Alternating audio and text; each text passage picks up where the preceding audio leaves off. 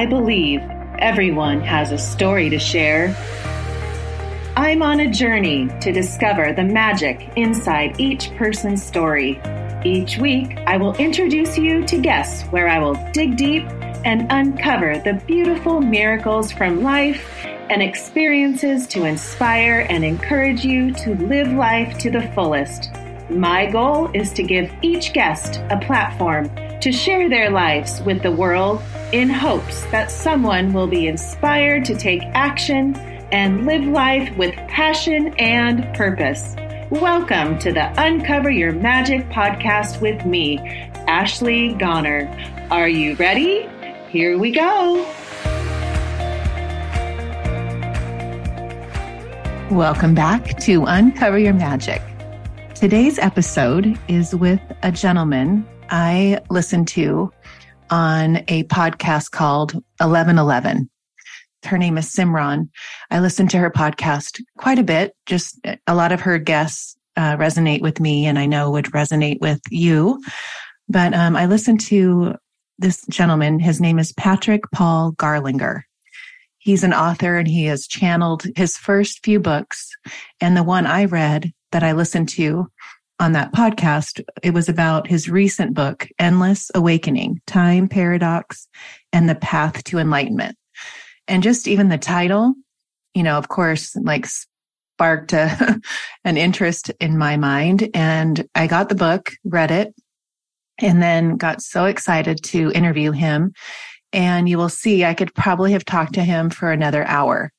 You will enjoy this episode so much. And, you know, I also put my episodes on YouTube.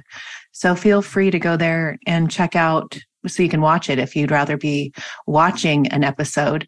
I know a lot of my listeners do both. And when they watch the YouTube, they always say, Oh, it was so fun to see the person or connect that way. So I always invite you to go subscribe to my YouTube channel. But anyway, I just this year, you know, we're now in February and I am living in a different place and I owe it a lot to these guests that I've had on that have expanded my mind, expanded my life, expanded my soul. I mean, I, I can't explain to you how, where I've been and now where I am. The person I was even two months ago is different than I am now. And it is so exciting. And I see when people DM me or send me a message through Facebook or email me and say, Oh my gosh, I, you know, I went down that rabbit hole and I loved her or him. And, you know, thank you so much. You've changed my life. Or this one woman messaged me through, and she lives in Singapore, listened to the podcast for the last year and said how much it's changed her life. So it's so fun to see where this podcast is going and who it's touched and who really is listening. And I feel like each person I bring on this podcast has has that ability to expand us and move us to the new earth. And you know people keep i keep talking to people that are talking about this new earth and it, you know we're living in it now. And i choose to live in it now. And i see the responses and the my friends who are understanding that this is the new earth. We are living that and to understand how and this man today that you're going to meet, Patrick, is going to explain to you how he has moved into that place and his, like the way he looks at life and the way he writes his books is just an amazing, makes you understand really life, where we're going. Yeah, I loved his book. You will too. So get it. It's Endless Awakening, Patrick Paul Garlinger. Let me give you a little bit about him before I bring him on. Patrick Paul Garlinger is an award winning author who experienced a profound spiritual awakening, awakening over a decade ago, where he began to meet numerous spiritual teachers and experience higher states of consciousness. He writes to help humanity transcend the way we think about the nature of reality and the meaning of life. And I know that is all, whoever's listening to this is all on that journey with me. And he is going to be one that will be one of your teachers. And you are going to enjoy this conversation. I, like I said, we could have kept going, but I just know you will enjoy this. So let's bring on Patrick. Welcome, Patrick. Thank you so much for having me, Ashley. It's a pleasure to be here. Oh, all the way from New York City. exactly. How's the weather? What is the weather like right now? Cold? Cold, overcast. It rained a lot last night. It's a sort of gloomy winter, but no snow. We've had no snow. So. Oh, huh. Anyway, I love taking my girls to New York. So I, I mean, I, I've been kind of thinking of that lately. And then I see where you live and, and I want to go to where I found you on the 1111 podcast with mm-hmm. And I do listen to her podcast here and there because there's guests on there that I know will resonate with me and that I want to. So that's where I first met you. And I got the book, Endless Awakening. It's right here.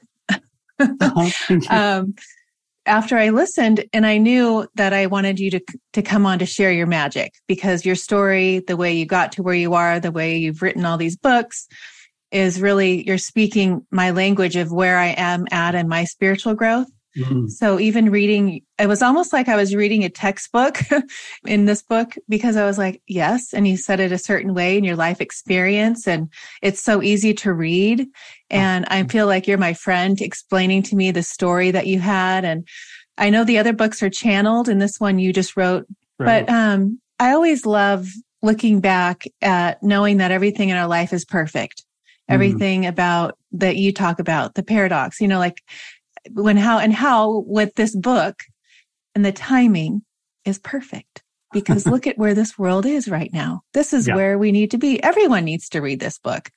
Oh, I mean, thank you. Just, no, I mean that because when the way pe- we live right now and the good and the bad, you should like that or you shouldn't like that. All the things, the dualities of, you know, and to, to live the way you talk about in this book. Ah, oh, beautiful. what a way to live. You.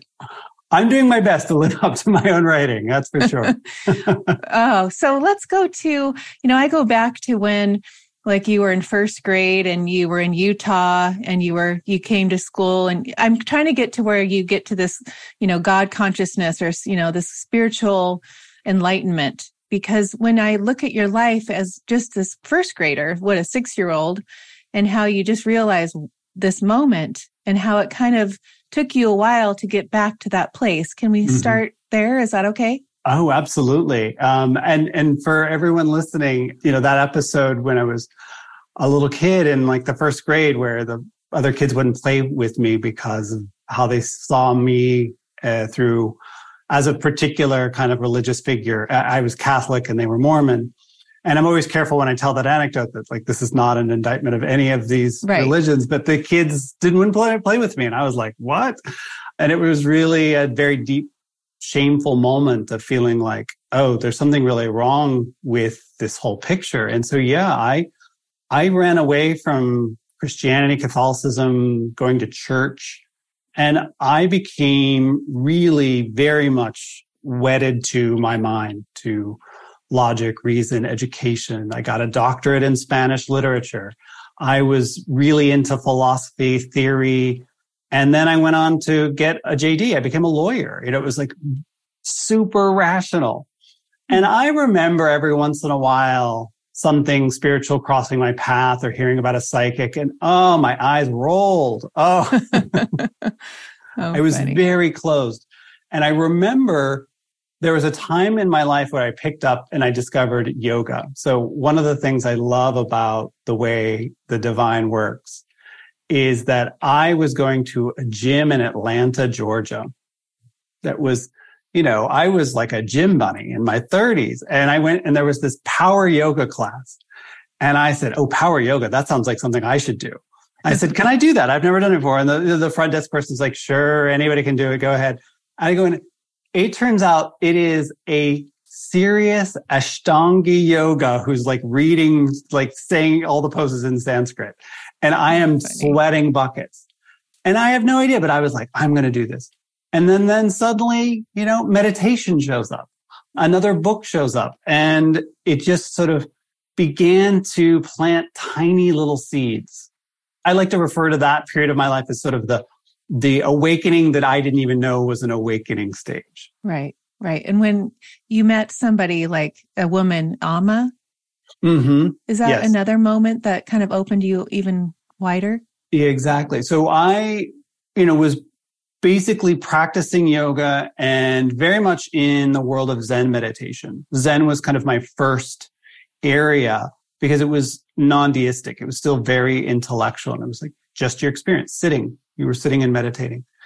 And I was very comfortable with that. And then I went through really like a dark night of the soul. Like my world fell apart completely. And I can get into any details you want, but in the midst of that, Tell me what the dark night of the soul was. Oh, yeah. So I had graduated law school and I was clerking for a federal judge and I was getting ready to sort of embark on a career. My path, because I'd been a professor and gone to law school, I thought I was going to go into legal academia. I was going to be a law professor.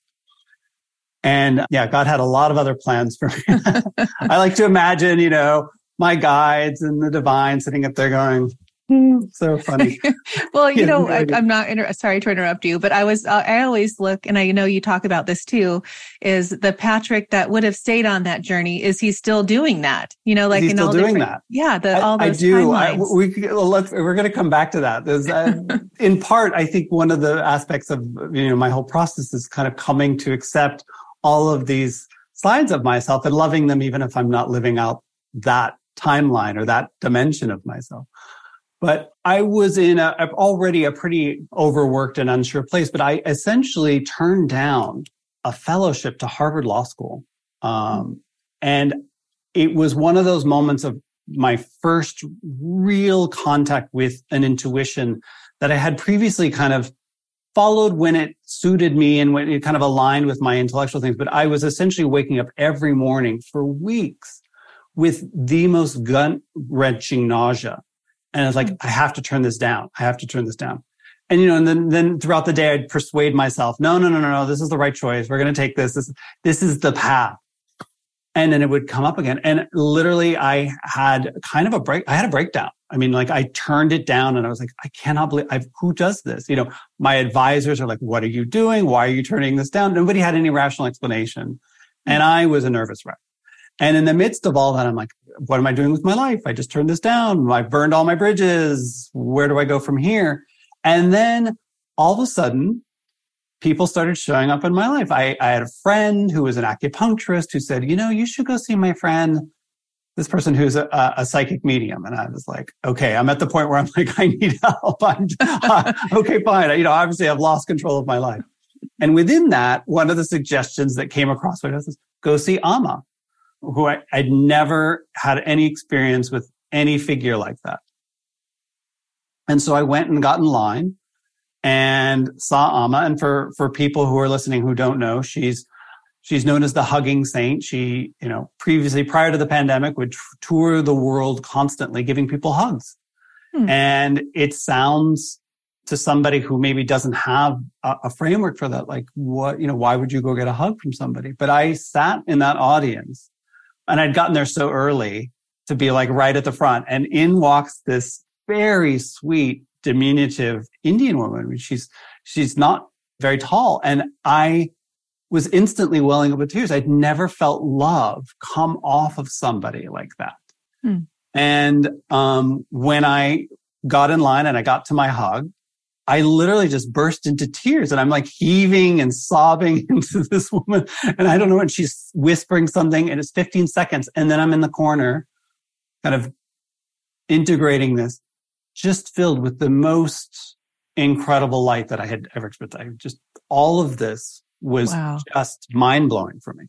Uh, were other people, is that what it looked like after you walked away or would, before you approached her? Were people all like crying and having that experience? I think there's a, a range. Some people were, you know, clearly people who had also seen her before who could really feel that. And other people are kind of curious, like, who is this? It's always interesting to visit these events, which are known as darshans, and you see a range of people. And sometimes you see, you know, famous people that you're like, oh, you're coming to get a hug from Amma. And, Oh. and there's definitely a mixture. And I wouldn't say I've had the, the same exact experience, but I've definitely felt the same energy from her. It wasn't something that was a one time experience. The, the times that I've seen her, it felt the same. Hmm.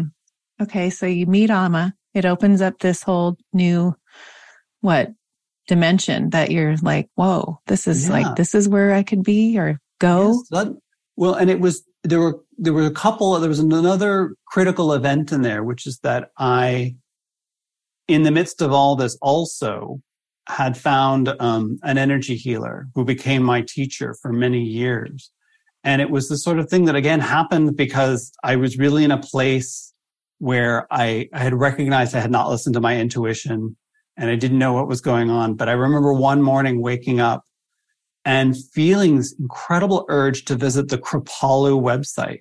And I had never been to Kripalu. Huh, I've never even heard that go. word. Oh, yeah. And so Kripalu is a retreat center in Lenox, Massachusetts. And I had wanted to go there for a yoga retreat years prior, never made it. So I'm like, I just have to check out this website. And I pull it up and there is this, um, you know, picture of a woman, an energy healer I'd never heard before. Her name was Mirabai Devi. And just a light bulb went off. And I said, I, I have to work with this person. And she has a tremendous capacity to sort of send light into somebody. I'd never really done any kind of energy work other than I've, I've had somebody do a little bit of Reiki, which was very gentle. Right. This, when I, she started doing what she does, I literally fell on the back of the, uh, like just fell on the ground. Hmm. And this incredible energy was just pounding my third eye. It was just boom, boom, boom. And it was just incredible. And I remember the only thought I could think of was God exists. Like it was this moment of like, oh, God Oh, exists. and Huh. these experiences are just happening, you know, kind of one after the other after the other. And so then I'm on a parallel track. I'm living two lives. I became a lawyer and then these experiences are happening. Wow. When you started channeling the council, that was that before your Kundalini? Oh, yeah. So giving a bit of more time reference here. Yeah. Time, so this right? is all We're happening, starting to happen around 2010. Okay. uh, 2011. And so I continued to work with Mirabai for many years, um, doing a lot of energy healings, doing a lot of chakra cleansing, opening up the chakras, uh, working through, you know, a lot of karmic stuff, learning a lot about, you know, um, the nature of reality, divine, how to work with forgiveness. So we're working on all this and I'm steadily clearing and healing and holding more and more energy. My, my, my meditations become so much more intense and deep and sort of constantly feeling the energy in the third eye or in the crown chakra. And it was uh, in 2015, then after years of working and while I'm also lawyering, um, and doing all this, you know, in my spare time, uh, that I have a Kundalini awakening that I completely did not expect, just unprepared for in the sense that all the work that I had done, I thought had kind of accomplished the equivalent of a Kundalini awakening Okay. when I had cleared out a lot. So, um, and it happened, you know, I just began to feel this incredible pain at the base of my spine. And, um, for days it was there and I thought it, it felt like I had like, you know, worked out too hard and I had like, oh, you know, pulled the back muscle and I kept stretching and I kept doing all these things to be like, Olivia, I was taking some Advil, you uh, know, doing some very typical things thinking, okay, I've just, you know, what did I do at the gym? And then I just, I was kind of exhausted from this kind of constant pain and it felt like pain, tightness. And so I just, I laid down and I was like, I'm just going to like see if I can relax into this. And then the base of my, my spine exploded. It was just like a hot coal just erupted. And this energy started to move up and it would stop at a different chakra and it would sort of stay there for a while and it was sort of buzzing and it, occasionally there'd be a release and then it would go back down and move up. And I could just tell that this was a Kundalini arising. Like You did was- know that during that time. You, I 'cause you- did. I like right away. I was like, wow. Oh, this is what a Kundalini rising is like huh. coming out of the base of the spine. And so much of the work had been, you know, receiving energy. But This was clearly originating from the base of the spine. And it was about a month into that experience that, um, and these, these experiences were really intense. They happened every day, you know, for, you know, 45 minutes to an hour sometimes. Sometimes I was really sweating and just like purging. Wow. It was beautiful. Um, and then they would subside and I would sort of relax. And then one day, it was about a month into it, I just heard this voice that I'd never heard that was, we're going to write and we're going to write quickly. And I was like, whoa, what is going on? And it was the beautiful voice. Like it was, it was divine father in the sense of it was very loving, but it was also really direct. It was like, I, I experienced a lot of my awakening and growth happened with divine mother figures. So I have mm-hmm. like a really deep love. And in a way, it was perfect because, uh, you know, my father wasn't really present in my life. I don't have uh, m- much of my own karmic history was sort of working through my relationship with male authority figures. So right. here comes divine father, like, we're going to write and we're going to write quickly. And it identified itself as the Council of Light, a term I had never heard.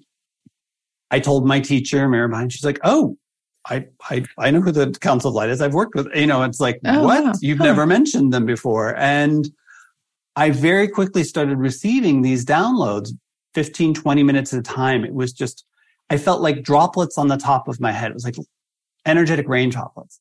And I just typed frantically, just typed. And in the course of six months, I had done downloaded three different books. It was about two months each one. There was like a little bit of a break and then the next one started and I was like, oh no, I'm not ready for that. Because it was beautiful, but it was intense and I would find myself in really awkward places. I remember one time I was on an airplane. Oh, wow. I'm just trying to type and look normal, not look like I'm like, you know, because I would reach a point where I would lose the thread or it was just so powerful that I would kind of go into what's a state known as samadhi. It was like just blissed out. and I couldn't hold any words and I would just sit there for 20 minutes. I was trying to contain myself at times when these things would happen of their, um, on their own accord. Wow. So those are the books that you, the bending time. That's right. So I published three books. Seeds of Light was the first one. And that one was all about an introduction to the Christ consciousness. And then Bending Time sort of really went into taking a lot of those principles, but getting into how time works and why we have such a complicated relationship to time. And then the last one was what felt like a real departure but was all about kind of like our relationship to kind of social structures, how we in our individual consciousness then go about creating collective structures and how there's a real disconnect between the way that we often think about social change and trying to sort of correct those things. And I had to then sort of spend the next however many years, three, four years, kind of transcribing them, cleaning them up because it was, you know, sort of written in, in, this like very stream of consciousness. And then like, you know, I go back to sort of correct it. It was like filled with typos and right. Like but you didn't like the first when you were talking about the Christ consciousness in the first book, when it was coming through at the first time, you were just typing. And it was that, were you understanding it after you would read the pages? Was after I would read the pages? I mean, one of the things that as they were talking, they're like, don't, you know, don't try to interrupt. Don't try to understand. Don't try to grapple with this now. Just really, it's like, you know, you're being a channel right now. Like you're just receiving. And, you know, every once in a while I'd be like, I'd have like, it would say something and they would have a question. I would ask a question and I would just transcribe it and be like, what is, and then they would sort of answer. So the first book has a little bit, you know, all of them have a little bit of dialogue. I think the least amount is in the third one. And you know, it always would surprise me because I, as much as I was immersed in, you know, the spiritual world, for me, I would not have gravitated to the phrase Christ consciousness. You know, that's not where I would go. That's, it's, it's a beautiful term, but I have my own history with, you know, Catholicism, Christianity. Right. Like, that would not have been the place I would use. I would have preferred a term like unity consciousness or just enlightenment or something so I was always really surprised. And in a way that I feel I can say because truly, like I did not come up with these ideas. Although there were concepts within me that were, you know, already pre-existing, I was really very taken by surprise with a lot of the insights and discussions of time. I would have never thought to write about those things. Right. So, um, because I, you know, time I've been wrapping my head around that. I, that's one of the common themes and some of the questions that I ask in this podcast. And it's taken me probably the last two years to where I've like kind of wrapped my head around it. But when I, I know that you, I mean, that's really a big part of the book that I just read and being in the present moment. Will you explain the way you can explain time? Because yeah, it's a beautiful I'd, way. I'd be happy to. So, to give a little context for your listeners, bending time was a lot about how much we can manipulate time and how we can learn to stretch it out and we can learn to accelerate it and the ways in which you know we are constantly navigating time avoiding time etc my the council my guides don't refer to time as an illusion they said time is an agreement. Hmm. And I've always found that a really fascinating way to think about it because it's basically the idea of like we, an agreement for them is kind of like a constitutive paradigm of the reality that we're in. In other words, as much as we can talk about like there may not be time for the soul's perspective, we're all living in time. I mean, right. you know, we're all aging. We're going to die. We're going to leave these bodies. And we play with time all the time, right? We're constantly navigating time. We have a history. We have memories. We have an identity. And so while we can't escape time and the goal, the goal isn't to escape time, we can learn to really play with it in a way that's really powerful, recognizing that we have a connection to it. So they, they don't use the word illusion, although occasionally I will use the word illusion or illusory.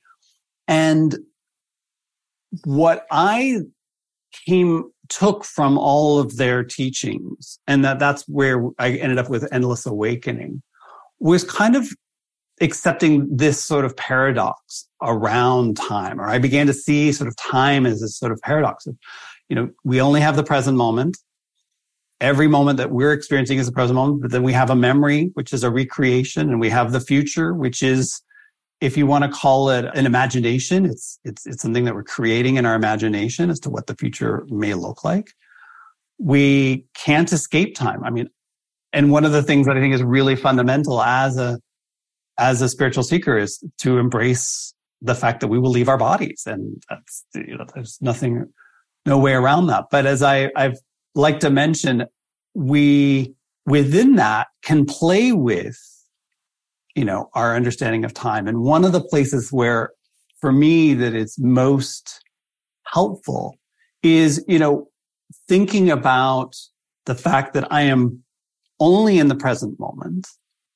That I know. And we know that being in the now is an incredibly powerful perception. And at the same time, we're actually never really in the present as it is. It's a present that we create. You know, I perceive only so much of the present. Right. And everything that I perceive is filtered through my perceptions of, of what I know. So I'm actually seeing something that is sort of molded by the frameworks that I have that are, come from the past. And so part of playing with time and playing with our perceptions is learning to sort of slow down and allowing yourself to see what you haven't seen before and kind of accepting that you, you're always going to see what you've seen before and then kind right. of saying, well, what am I actually not seeing here? You know, where am I seeing you? This is true, especially of relationships. When I see somebody, how much am I seeing them as a version of somebody who once was? I mean, how right, right. they may have changed a lot. So that's it in a nutshell. Sort of holding these different concepts of time. There's only the present moment. We're always seeing through the past there's definitely a future where we leave our bodies and they're all true. Right. I use the word, you don't use it as much as me. I say limiting beliefs and my perspective yeah. is based on what I have programmed into my mind that I believe. Yes. And your point of the way you teach is being in the moment. I mean, the way you talked about it at the end of the book about how people are like rushing around to check the bucket list you know, and like going and like waste, don't waste your time. I mean, there's so many things I could relate to in that moment. Right. Like with, I have two children and they're in their teenage years now. And I look back and think of, you know, their childhood is, you know, it made me think of how have I been present in their, yeah. As a mom being present in their childhood. That's a huge importance to me. Beautiful. And I've known and been present from before they were in my my belly, right? Like I, I was intentional. I was an older parent yes. and I just knew. But when you write these words, like, you know, how we live and it's like a, these words, it's always based in time. Like, mm-hmm. you know, oh, we got to hurry. You know, we don't have time, you know, hurry up you know, yes. instead of just like what the thing that I wrote was, let's see, and, and, there's, I've written and I don't usually do this, but I didn't want to mess it up. But you said our fear of, of future death no time to waste, slow down. Life is fuller. Yes, life is fuller when you slow down. Like mm-hmm. you explain it in a way of like you could just be at peace and in the now. Yeah. And really get into that practice. Yeah. This is an important practice for me. And part of it is I have my own kind of karmic history that other people who've read me have pointed to, and which is that I do move quickly as I'm talking with you, I tend to speed up. When I walk in hmm. the streets, I am like the fastest walker. My husband's always like, can you walk a little slower? I just have this pace. And I remember getting read by somebody once who was like, yeah, you're almost moving so quickly that you're actually not even seeing what you're supposed to see. Right.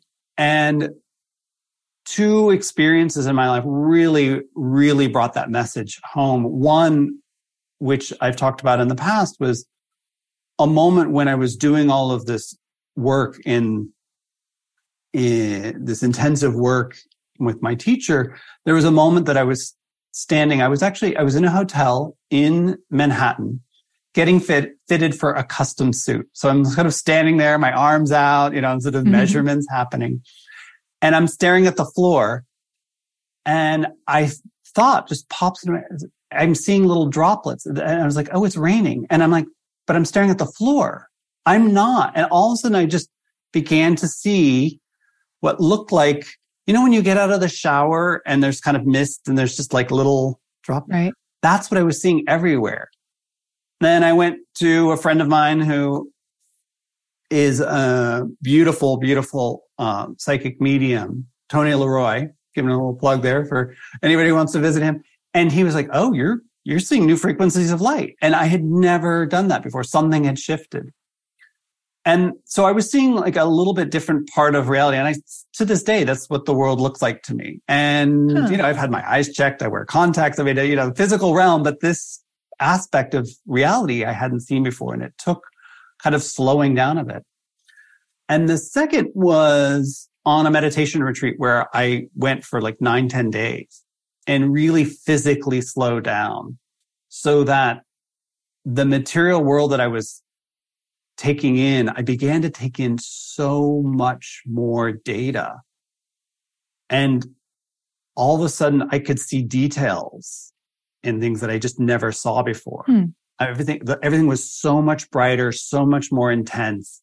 And I was this is by like day seven. I'm like literally eating my meals like this, you know, like an hour to get through because I had slowed down. Even then, I wasn't taking in the whole world, but it was just amazing how much we filter out. Right. From day to day. And we just sort of say, I know that. I know that. I've seen that before. Right. And yeah, you've changed my perspective for sure. I, the last couple days after reading this, it just makes me realize like how many things I miss. And I think I'm all open and, you know, I do my, like take my dogs on a walk and, and I'm like so uh, in a, I feel like I'm have this awareness that I'm soaking it all in, but I'm not like, I was like, wow, I, I need to go to the next level. I need to be Patrick. Like Patrick's like the, you know, this example of understanding that when you are that, and you realize that there's no separation from anything, that we're all this, it's all at one. Right. And you are open. There's, you know, one of the things that I think is really important because you you just said, oh, you know, I have to get to the next level, and it's like, you, but you are open. Right. You and you are do say that in. a lot in that book. yeah, this is one of the things I really try to emphasize because you know I don't walk around at this like incredible snail pace now, soaking in the world from moment to moment, where I have to meet the world at its pace. Right. And I have to accept that I have to live in separation. And for me, what has come out of that is in a way the beauty of separation. You know, we begin with the idea of we realizing, oh, I've I've been living in this realm of separation.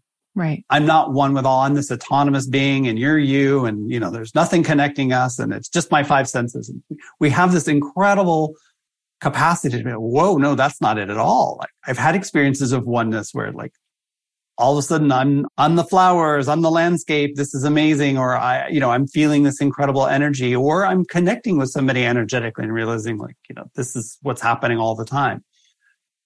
And we are autonomous beings. We still have to live in our bodies and we have to be separate. And that's actually a really beautiful thing for me. The process sort of coming from separation where you're like, this is it mm-hmm. to like, oh no, there's this oneness. Right. And then coming back to separation. I mean, like, how beautiful is that? I mean, you know, sovereignty, autonomy, you know, your own life, your identity, your sense of your journey. It is separate and it's beautiful. How many of you drink coffee in the morning? I know most of you do, or if you don't, it's because you have found an alternative to have instead of coffee because of the side effects coffee may have.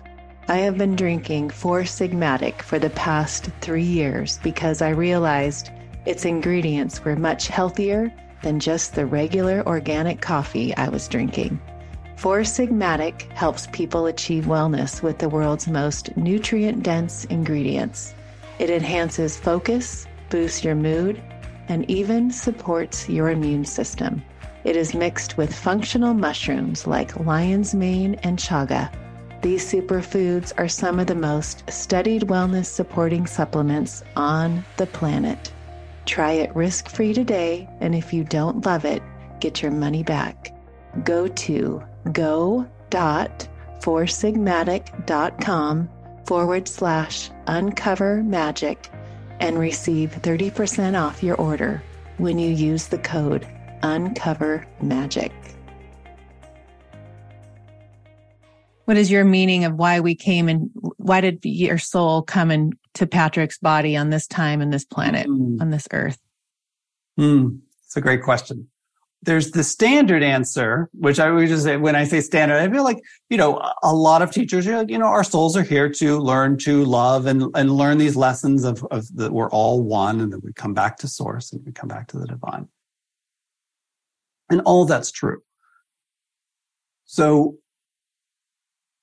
to answer that though in a slightly less one size fits all kind of way, which is, you know, what does it mean? What did, what, why did Patrick's soul come in? which is this wonderful thing because in a way, you know, you, you've already hinted at this, this question, which, you know, cause you mentioned like I'd had all these experiences. I've lived these professional lives. They're very intellectual. And then I had this channeling experience. And then I wrote this book and I'm going to answer your question. I'm not avoiding it. Uh, but I wrote, I wrote this book and you, as you said at the beginning, you know, you wrote this book and it's true because I have loved my channeled experience as an experience. And I love those books. I have a deep affection and reverence for them, an unbelievably like reverence, you know, an unbelievable reverence for, for having had the experience of being connected to the council. And yet I decided that I didn't want to be at least for now, this, I didn't want to be a public channel. Like I didn't want to be somebody who shows up in channels and like that this is what I do. Mm-hmm. And, and I can talk about why, but I, I, I had my own reluctance uh, around that and said, you know what? I want to find a different voice. And, you know, council's like, you know, you, you do you, you know, free will, you know, you right. Know, there's, there's a sense of destiny and there's also free will. And so I wrote this book and I really wanted a voice that sounded like what felt like Patrick, mm-hmm. right? Not sort of Patrick's higher self or any sort of channeled voice. And I think that my journey in this lifetime as Patrick is really finding and embracing all of these aspects of like Patrick as this Spanish professor, Patrick as then the lawyer, and then, you know, he didn't pursue that, but these are parts of me.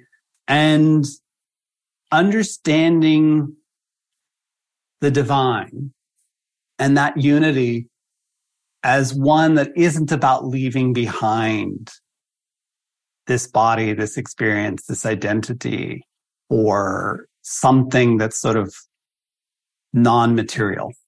Right. So you, one of the part of the book where you say, you sit one day, you sat and you're like, who's Patrick? Who is Patrick?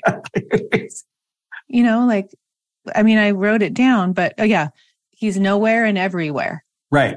He's nowhere and everywhere. It was the most incredible thing. And I remember I just like burst out laughing because it was so simple for like this instance where like this whole question of the self and its pursuit di- dissolved, right? And because so much of our work and mine has, this has been my story too of who am I? Why am I here? What's my purpose? What does it look like? And I won't pretend that those, those questions aren't still part of me. Right. Right. Uh, you know, they may point in different directions. You know, am I supposed to write another book or should I be doing something else? You know, what's the way that I'm supposed to be doing this kind of work? There are infinite ways of doing it. You know, it doesn't have to be one way. So I may be playing with those questions and I think that there's a tendency, and I think this has been my tendency in past lives of sort of kind of striving to feel like I'm connected to God. And maybe those experiences are the ones where you are blissed out or you, the mystical experiences. Right. When I've had experiences that showed me that everything in my happening in my life, all the mundane, boring stuff was just as magical, but we just didn't experience it that way. So if there's a, a path for me, it's like, yeah, I'm everywhere and I'm nowhere. It's this experience of a self that's illusory that kind of holds itself together. But just because it's an illusion doesn't mean it's not also magical, right? Like right. when you talk, cause you're big on intuition and teaching intuition. Mm-hmm. I think of you when you say forgiveness, awareness, and intuition. Those yeah. are the three like main what centers that you focus on to Right. Yeah. Past, present, and future. Right. Yeah. Um, you know, how we relate to time. And I, I, you know, learned the hard way as we discussed kind of how it is what life is like when you don't trust your intuition, when you don't feel guided, and the interesting thing is that despite all of my guidance now, which I have, and I, I, I really trust my intuition and I really trust the, the, the guidance I receive, I don't have, I don't have a picture of what I look like five years from now, 10 years from now, 20 years from now. And I've been told repeatedly, you ain't getting one. don't even ask for it. Oh, funny. There's a lot about putting one foot in front of the other, trust, surrender I'm not in control.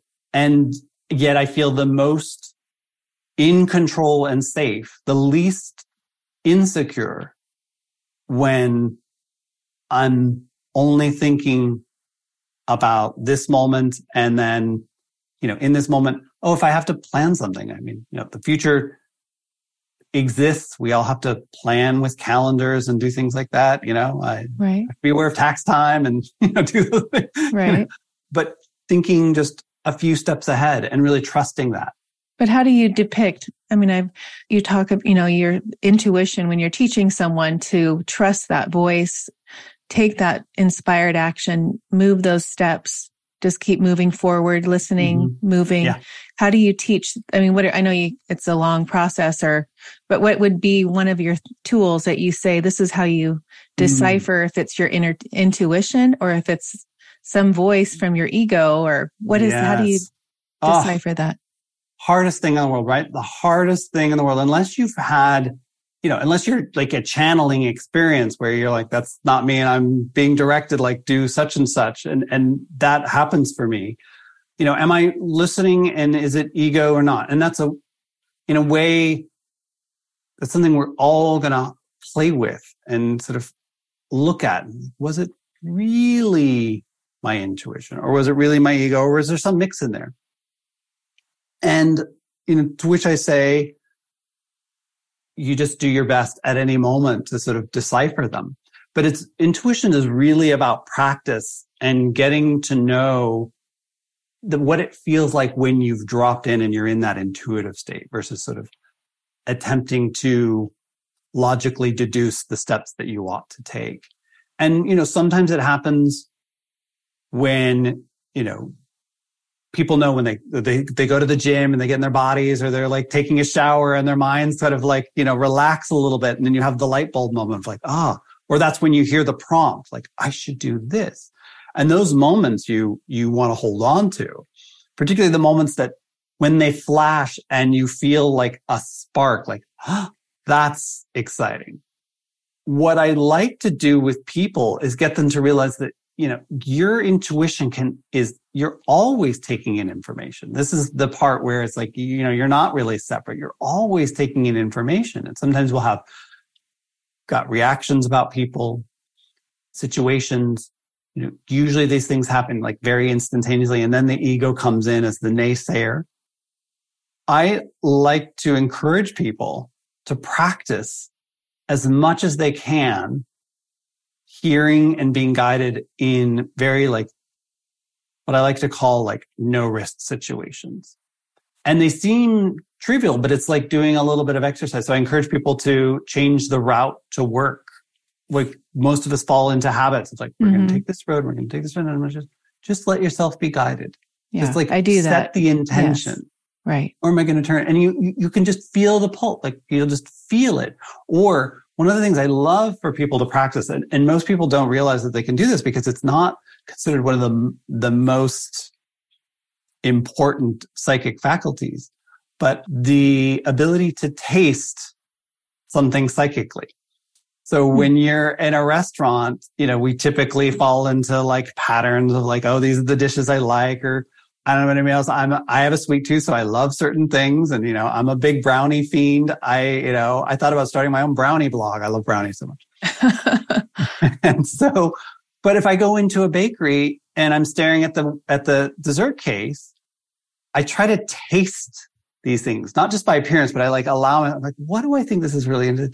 And usually I can tell, like, you know, that's actually going to be sweet, or that's actually going to be dry, or whatever. And I play hmm. with it it's so small because what's the harm? I mean, you get, you know, you, you order a meal, it didn't turn out to be so great. Right. You know, but you're telling yourself, this is a moment where I can listen. And it doesn't have to be life altering. It doesn't have to be career, relationship, you know, some major part of my business where if you not going to Harvard. Harvard. Harvard. Um, you know, you, you can do it and the risks are low and you're telling yourself, I can trust myself. I can listen to this voice so that when you get to the big decisions, you're like, oh, I know what it feels like to drop in. Mm-hmm. Yeah, that was my course in a nutshell. yeah, well, I know you have. That's what you do. You you do teach an intuition. I do like teach it. Yeah. yeah. But when you, so how do you describe your higher self? Because I always am like in meditation, I'm visualizing my higher self. And is that how you describe your intuition is coming from? It's so funny you should ask that because as somebody who's channeled in it and it feels like very feel it in the crown chakra and it's a very specific kind of energy. When I'm doing kind of, and if I get a download about somebody, that's what it feels like. You know, but if I'm doing intuitive work, if I'm like just sort of connecting with somebody and reading right then and there, it feels a little different. I feel kind of, I would almost describe myself as feeling kind of empty, like I'm not quite here. It's like, hmm. like almost like if you were to see me as like an image that kind of faded a little bit. And it, it's an interesting feeling because there's less of me involved. And then there's just this flow of information that comes through, but it's definitely not coming directly from the crown chakra. I would say that when it comes to my higher self, that has been a very different experience.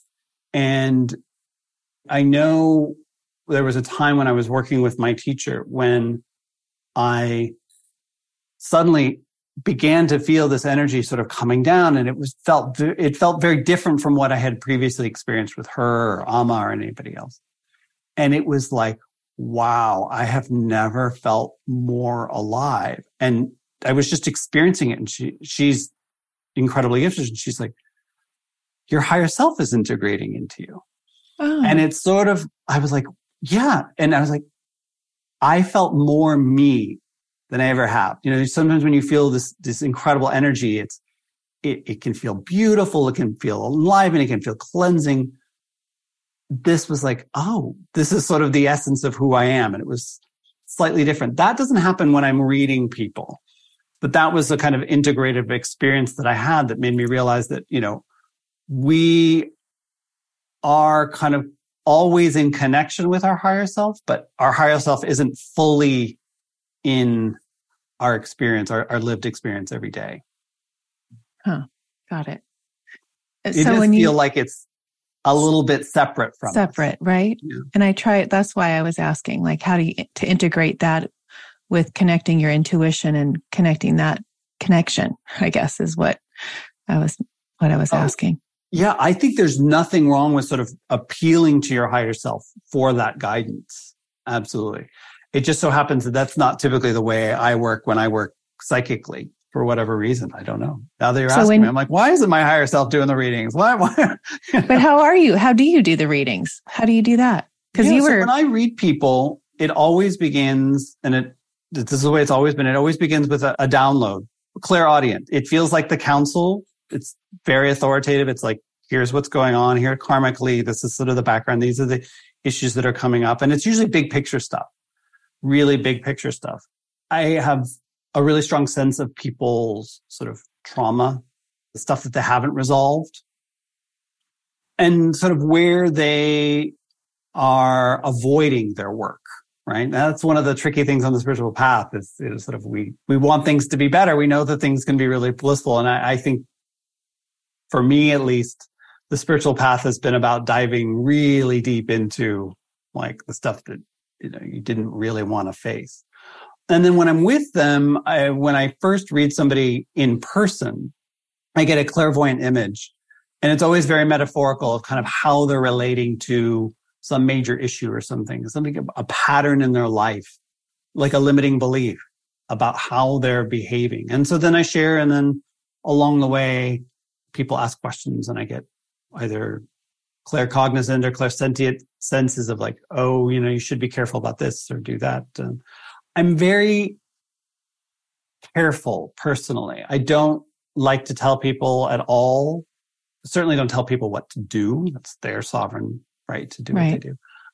I also feel really strongly that predictive work is is very tricky.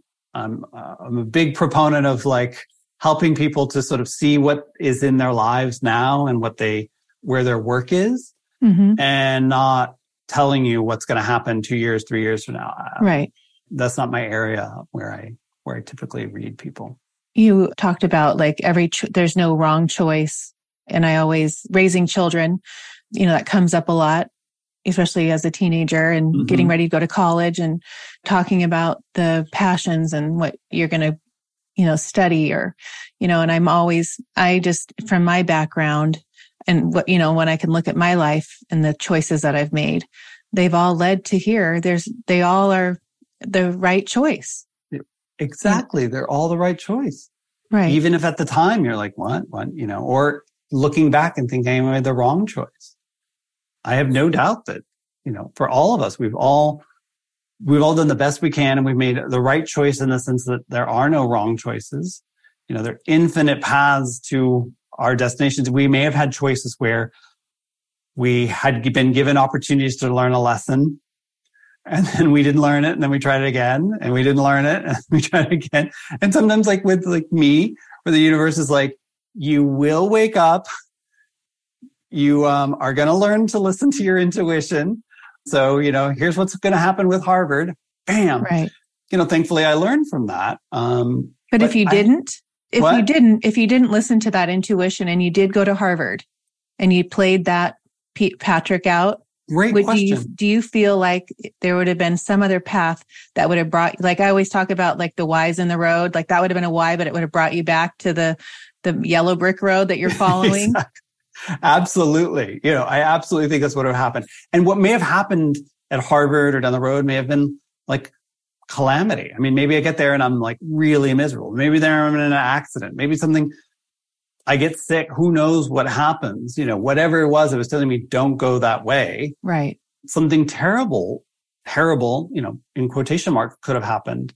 Like so many people, we've, you know, you have experiences in life that seem really devastating at the time.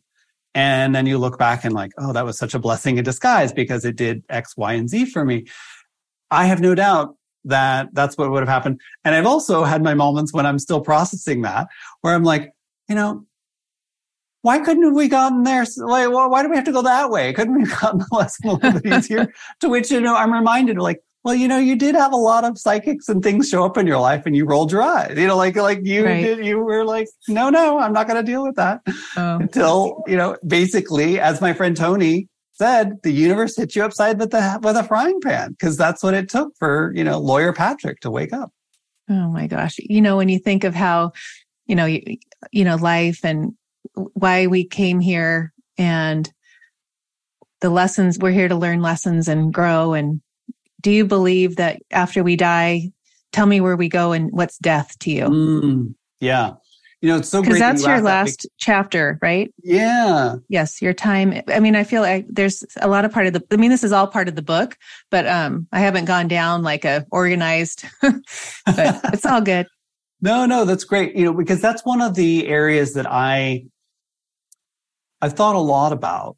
And, you know, I, if I were to rewrite that chapter today, I might put a little bit more emphasis on, you know, sort of what comes after, what I've been told comes after, what I believe comes after, which is, I do believe that we, you know, our consciousness survives in some way and we go on and we have a life review and we meet loved ones and we have a whole other experience there. And part of that is, you know, from what I've been told in terms of the guidance I've received, you know, divinely, council, other teachers, my experience with mediums.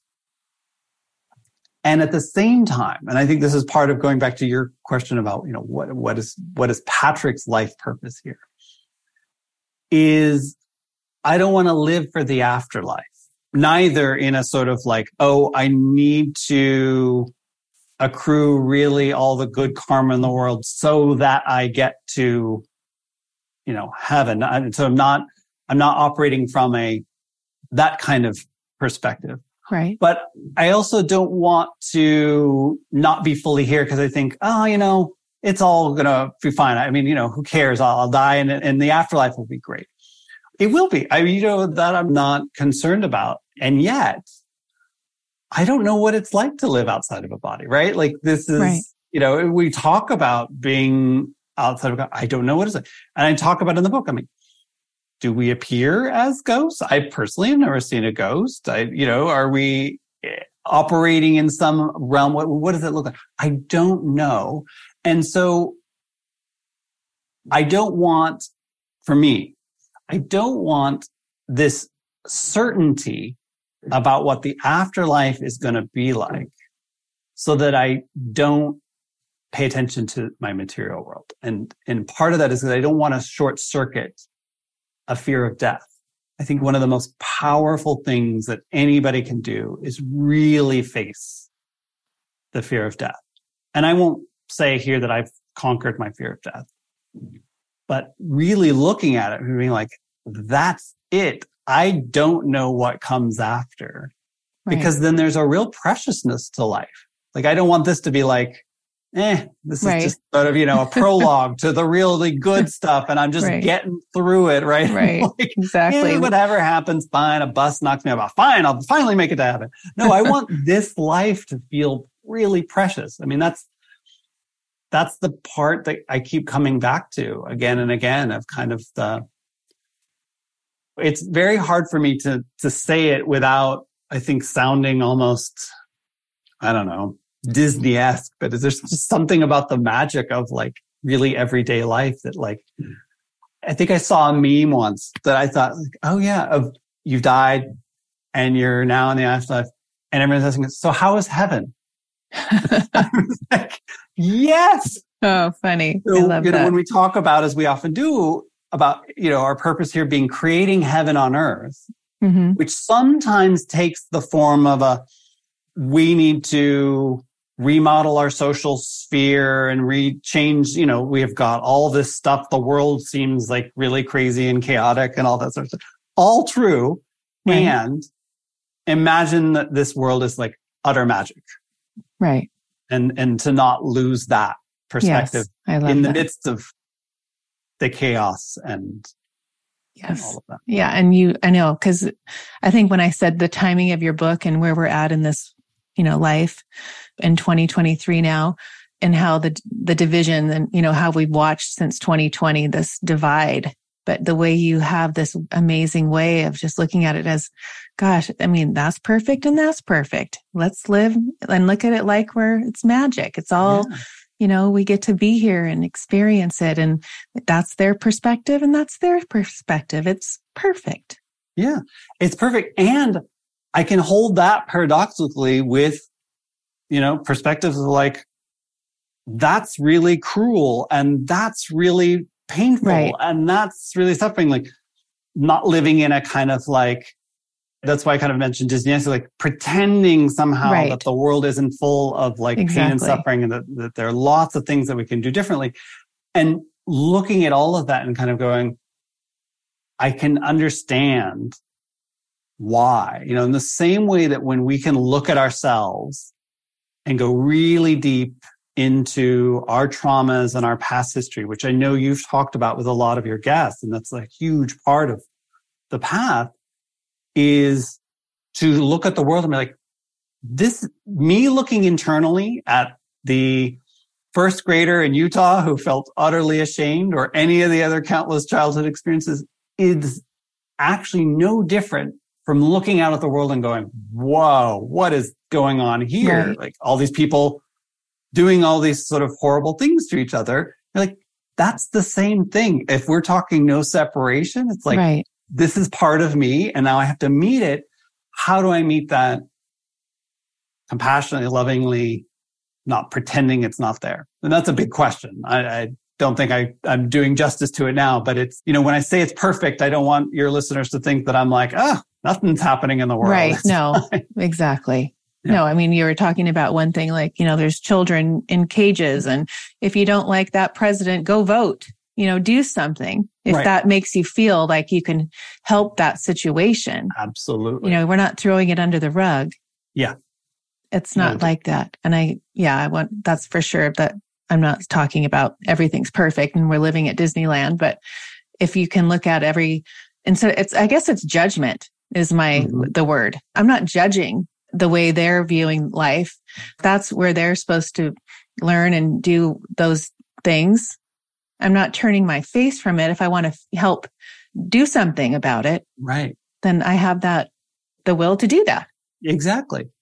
You know, there's a moment where something that shows up in your life as information, as something happening in the world, and you're going to have an emotional reaction to it. And it may be that, yeah, that's showing up in your life as something where it's like, I'm having an emotional reaction to that. What, what is my reaction? Is it to push it aside? Well, there's probably a lesson there for you of not pushing away painful right. things in the world. Or maybe there's a moment where you're like, wow, I feel inspired to do something about that. Like it's a wake up call. Or just recognizing, like, I think one of the most common reactions is for people to either look at the world and kind of fall into outrage, like that's outrageous, right. or con- condemnation, like they're horrible. Da, da, da. There's suffering there. It's like, can you take a moment to understand how those situations arose? Like, can you get curious about it? We do that in meditation all the time. It's sort of like, I'm feeling something really painful. I learn to get curious about it. Inquiry. We, we dive in. Can you do that with the world without, you know, pushing it away, rejecting it, giving it the back of your hand? Yes. On that note, we are at the end. There was one question I've, it's been stirring in my head and I just have to ask you what the council, will you explain, are they entities that have been humans before? How do you describe, how do they describe themselves? Right. So uh, when I first started channeling and I was very curious about it, you know, I asked them and they were like, we're a collective of, you know, kind of ascended masters of, of light beings who guide humanity's evolution. And I later learned I'm not the only one in contact with them. You know, there are a bunch of people out there who've written books who are connected with them. When you say them, is it millions? Is it? Yeah, they've Is never given three? me a number. And I've asked, and I went to my friend Tony to give him his final third plug is, and I was like, Tony, what is it? And they, he's like, it feels like a real collective of people of which your soul is a part. Like you are soul is connected to this group. And they've never given me, you know, a full picture description. You know, at one time I asked, can I speak to individual members? And they're like, no, that's not your role. Like you don't oh, get oh, okay. to choose. And, you know, some people are like, I want to talk to Jesus or I want to talk to the Buddha. You know, like people want to talk to specific figures.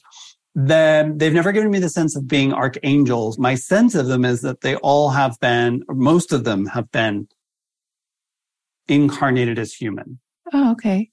Yeah. So I have, you know, had my own personal relationship to angelic beings and certainly like foster that. And I, it's a beautiful thing but there's something that feels very, like I said, divine father about it. It does feel collective in the sense that individual identity, because this is a big theme in there in the work that they do, which I've brought into, is how much our individual identities do get in the way of, based on how we behave. Mm. You know, we get very defensive and we sort of get very rigid around our identities. And I think that there was a, there's an essence of teaching in the sort of like it's collective and it's an understanding that it's sort of not than one being, right? Like it's not God.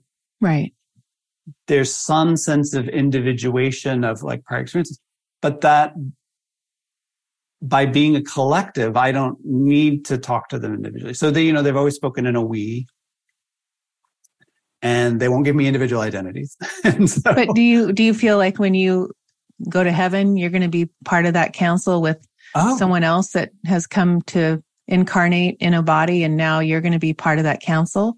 You know, it's I'm actually quite stunned by your question, Ashley. That's such a beautiful question because, you know, in all of the time that I've had, I've never asked that. It's never even occurred to me because, and I guess this goes back to our prayer, our prior discussion about the afterlife. I really do try to lead my life with the sense of having as soft a footprint as I can of doing no harm, of clearing karma, of not having unresolved issues. But do I know that I'm not going to reincarnate? Like, is my soul done? Right. Like, is that the end of the road for this soul? I mean, I imagine it's sort of like Patrick gets to go somewhere.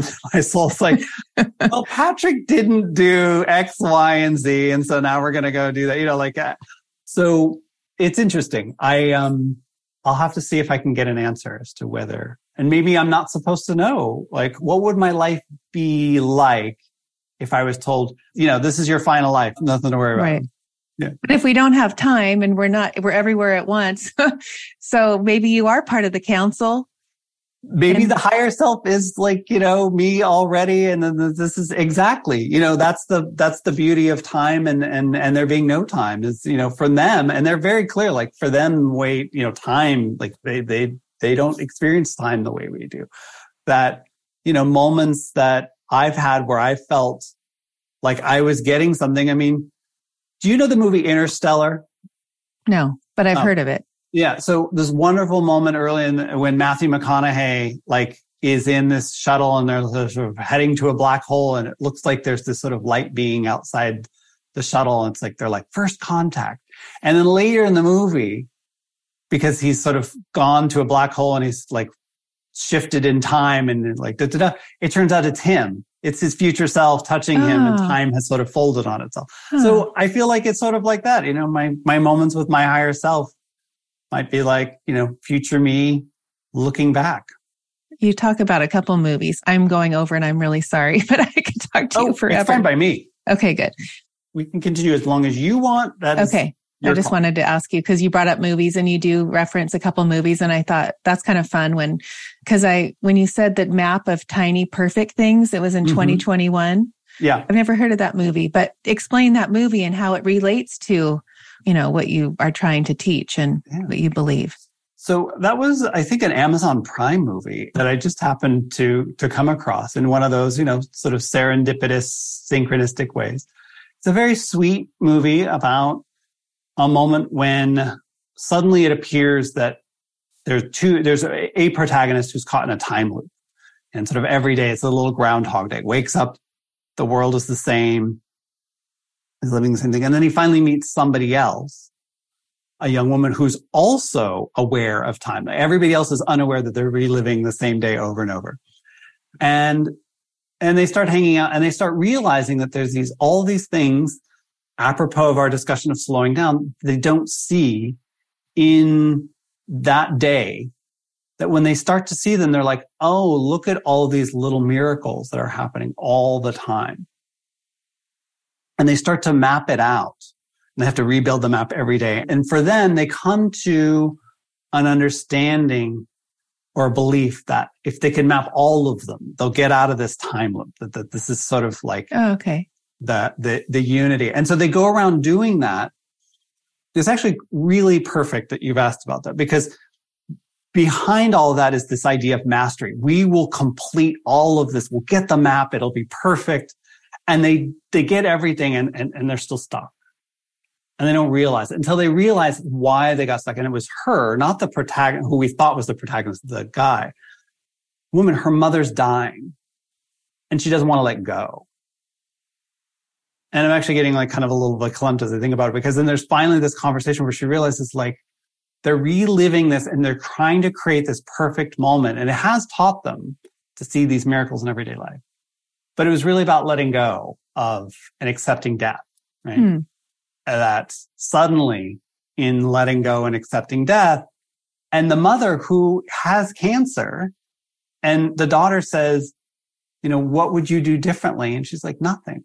It was all per, it was all perfect. And it was just this time loop that allowed them to see the perfection that they didn't see. So in a way, your question is just so beautiful because it's really sort of brought all these threads together of coming back to, for me, you know, seeing the miracle of just everyday life by accepting that we're all going to die at some. And we may look at this and go, wow, we were in heaven all along.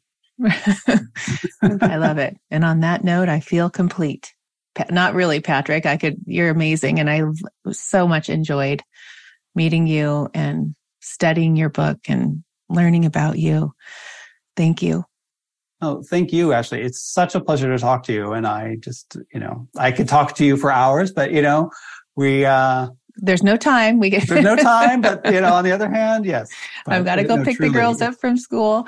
Uh, thank you so much for having me on your show. Oh, today. you're so welcome. So it's patrickpaulgarlinger.com. Mm-hmm. And it's the, you can go on Amazon and get all of his books. Just put his name in and all of his books come up. Thank you. Right. You're so welcome. Thank you for listening to the Uncover Your Magic podcast today. If you are inspired by what you heard today, please share it with a friend. And if you haven't already, please subscribe, rate, and review this show on your favorite podcast player. If you would like to connect with me with any questions, comments, or feedback, please contact me at the Uncover Your Magic website. Thank you so much for listening, and don't forget, always look for the magic.